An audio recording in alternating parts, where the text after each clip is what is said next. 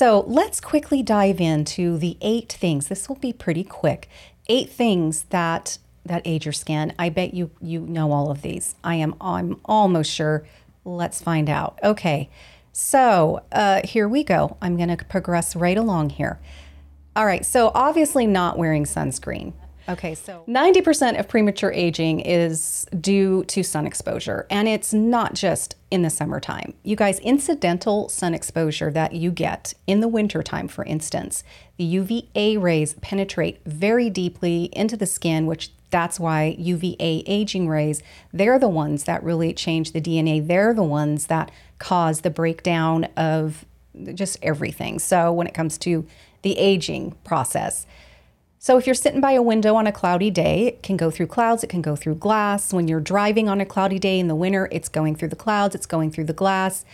If you walk your dog, like I do outside several times a day, uh, just to get them go to the bathroom because we we don't have fenced in property anyway.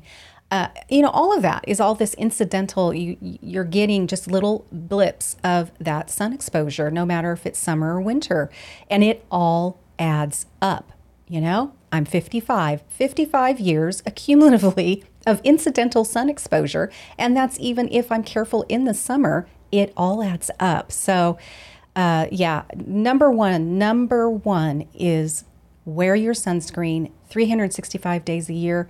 Just, it's a part of your uh, skincare ritual, part of your routine every day. The trick is finding one that you like.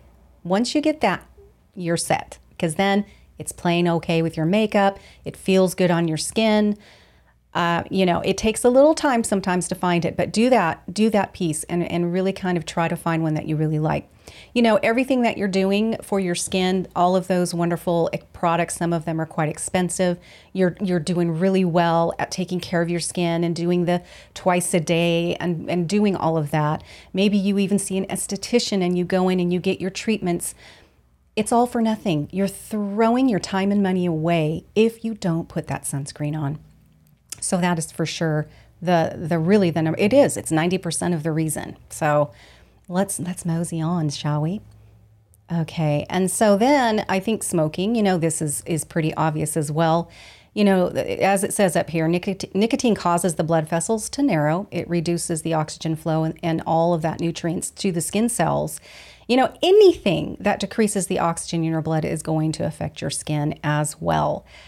And this, uh oh, I'm gone. Oh, there I am. Any, this was very clear to me when I worked for a time for a plastic surgeon. And, you know, he had a policy where you had, if you were a smoker, he was willing to, you know, entertain doing this procedure on you if you stopped and did not have any cigarettes for two weeks prior to the procedure. You know, there are many, many plastic surgeons who won't even deal with anybody who is a smoker. Why? Well, because the, the healing process is altered tremendously. And I saw that with my own eyes. Uh, you know, people a lot of times will say they haven't smoked, but they have. And, you know, uh, then, then it all becomes quite clear that they're, they're struggling with healing. Anyway, so, so that one you know, we're just talking about really aging.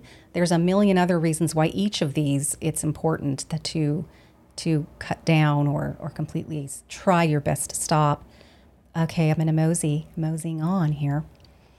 Okay, so these are pretty obvious. Stress, I think we all know. We all know that stress really plays havoc with our health in general. Uh, and I read a really interesting study regarding this, so I'll put that when when I when I am able, I'll be able to put that link to that study down in the, the show more box because it was really interesting how it it really proved that stress uh, definitely speeds up cellular aging. So that was interesting. Um, not getting enough sleep. I feel like, you know, as we age, that is a struggle anyway. And I really believe it has to do with we may have aches and pains. I know that certainly is probably the main reason I don't sleep well. Uh, so, yes, absolutely. Poor sleep quality can accelerate signs of aging. And it really does. It weakens the skin's ability to repair itself at night. Uh, So you know it's really important. Everything regenerates when we sleep. Uh, that's why if you're if you have fibromyalgia, you know, and you're not sleeping well, those two things tend to go hand in hand. And I really think it's pain related. Well, unfortunately, that slows that muscle recovery, which struggles tremendously anyway. So obviously, if there's all of that repair that goes on with that free radical damage from just general environmental you know things that are that are coming at us that create those free radicals. During the night you know we really can't you know a lot of repair happens. So it has to be when we're sleeping to, for that to happen. So you know that is kind of the basic explanation why that definitely affects the aging process and how it looks in your skin.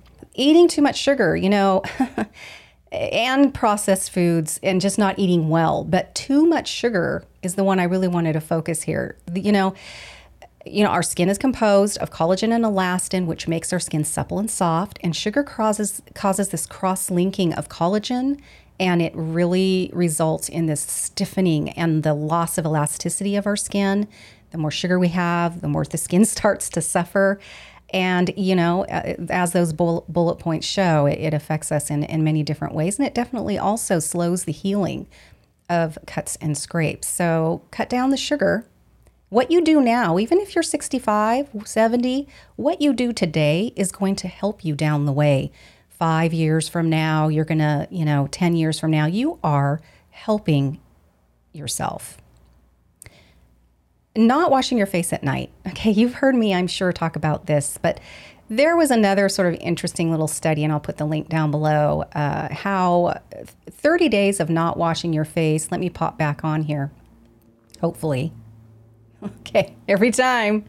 Uh, not washing your face at night. Uh, the the study was specifically it was a very it wasn't like a super hardcore study you know very it, it it did focus on those who just didn't wash their makeup on off at night. So if you wear makeup and you don't wash your face for 30 days, they found that the skin aged about a decade. So if you don't wash your, your makeup off at night and you never do, think about the you 10 years from now or now and what it would have been if you would have washed your face at night. And there's all the reasons why, you know, that isn't good. Uh, to, you got to clean the, the skin before you go to bed.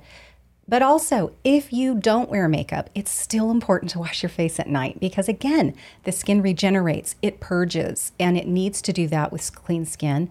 Also, it's the perfect time to assist the skin as it regenerates with certain sorts of nourishment and serums that concentrate on assisting the skin with that. It's a wonderful time to sort of deliver that in the skin, but you got to have clean skin to do that.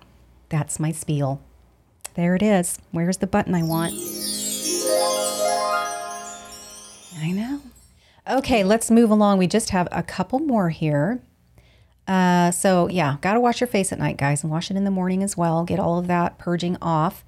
So, yeah, definitely uh, too much exfoliation is it, it's inflammatory. Inflammation is the main cause of many problems in our bodies, and too much exfoliation is causing that that inflammation.